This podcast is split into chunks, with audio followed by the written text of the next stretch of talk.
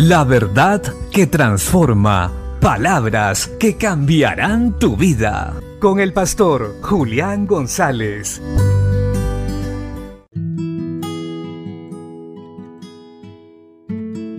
La Biblia dice en la carta del apóstol Santiago, capítulo 4, versos 2 al 4. Codiciáis y no tenéis, matáis y ardéis de envidia, y no podéis alcanzar. Combatís y lucháis, pero no tenéis lo que deseáis, porque no pedís. Pedís y no recibís, porque pedís mal, para gastar en vuestros deleites. Oh almas adúlteras, ¿no sabéis que la amistad del mundo es enemistad contra Dios? Cualquiera pues que quiera ser amigo del mundo se constituye enemigo de Dios. Dios siempre es claro y va a la raíz del problema, el corazón del hombre. Este texto nos habla de que muchas veces los seres humanos, las personas que buscan a Dios, no reciben y no alcanzan lo que tienen, o mejor, no están satisfechas porque buscan para su propio beneficio.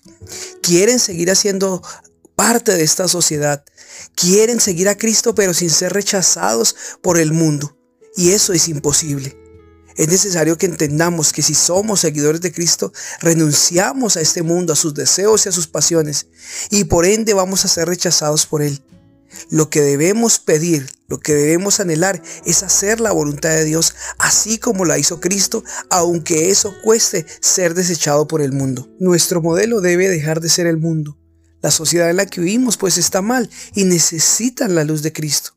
Nuestro modelo es Cristo y el reino de los cielos debe ser el estilo de vida que debemos alcanzar. Por eso, uno de nuestros sueños y deseos no debe ser la riqueza, la popularidad y la fama como el mundo la ofrece. Debemos anhelar siempre agradar a Dios.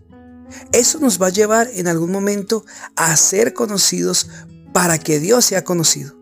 Pero mientras esto pasa, estamos en un proceso de crecimiento y de formación de carácter. Entonces, nuestro deseo y nuestra petición siempre debe ser que lleguemos a ser como Cristo, que lo amemos a Él y que demos fruto constante y duradero para que Dios sea glorificado.